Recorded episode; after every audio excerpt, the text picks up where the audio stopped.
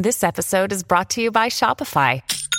Forget the frustration of picking commerce platforms when you switch your business to Shopify, the global commerce platform that supercharges your selling wherever you sell. With Shopify, you'll harness the same intuitive features, trusted apps, and powerful analytics used by the world's leading brands. Sign up today for your one dollar per month trial period at shopify.com slash tech, all lowercase. That's shopify.com slash tech.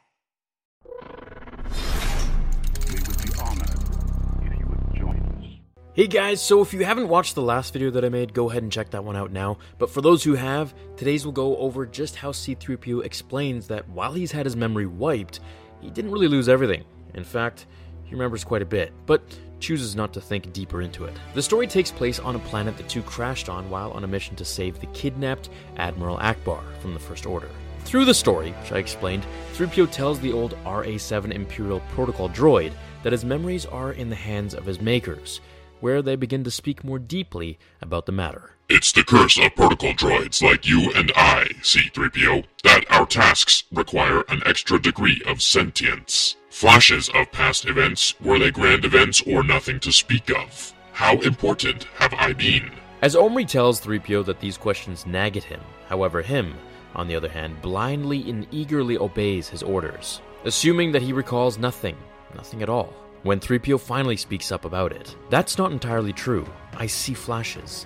For just a moment, places, rocks, a factory of droids, an arena in the middle of a battle, my body not my own, a green world with hills, underwater cities, a single city spread far as my optical sensors could see, a temple on fire, smoky mountains of magma and fire, suffering. Yes, I have memories too. And yes, sometimes I allow myself to wonder about them, but I also accept it is a droid's lot in life to be in service of its master.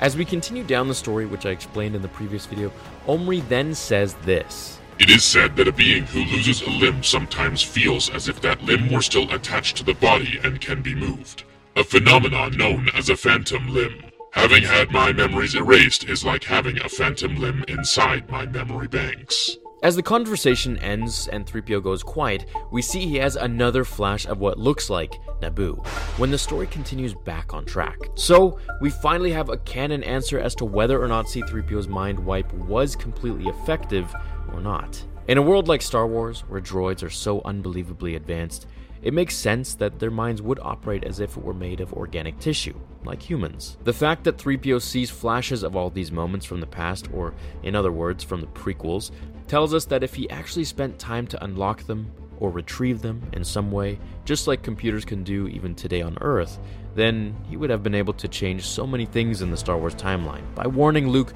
who his father was, for example, telling him all about the Force and his mother, and even trying to elevate old memories within Vader himself, had he made an effort to perhaps blend in and go see him. So just imagine this with me for a second. Him in Vader's vicinity, all is quiet, then he just says the sentence, Padme loved you, or something like that, reminding Vader of their times together, the Sand People, the Sith, his promise to keep her safe, how he shouldn't have wanted this, his mother, and how he actually built three P O in the beginning.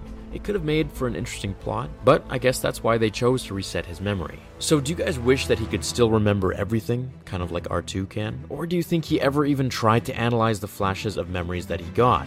The phantom pain of memories is a really interesting concept and opens a whole new can of worms for things to come. I hope you enjoyed this video, and I will see you all in the next episode of Star Wars Theory.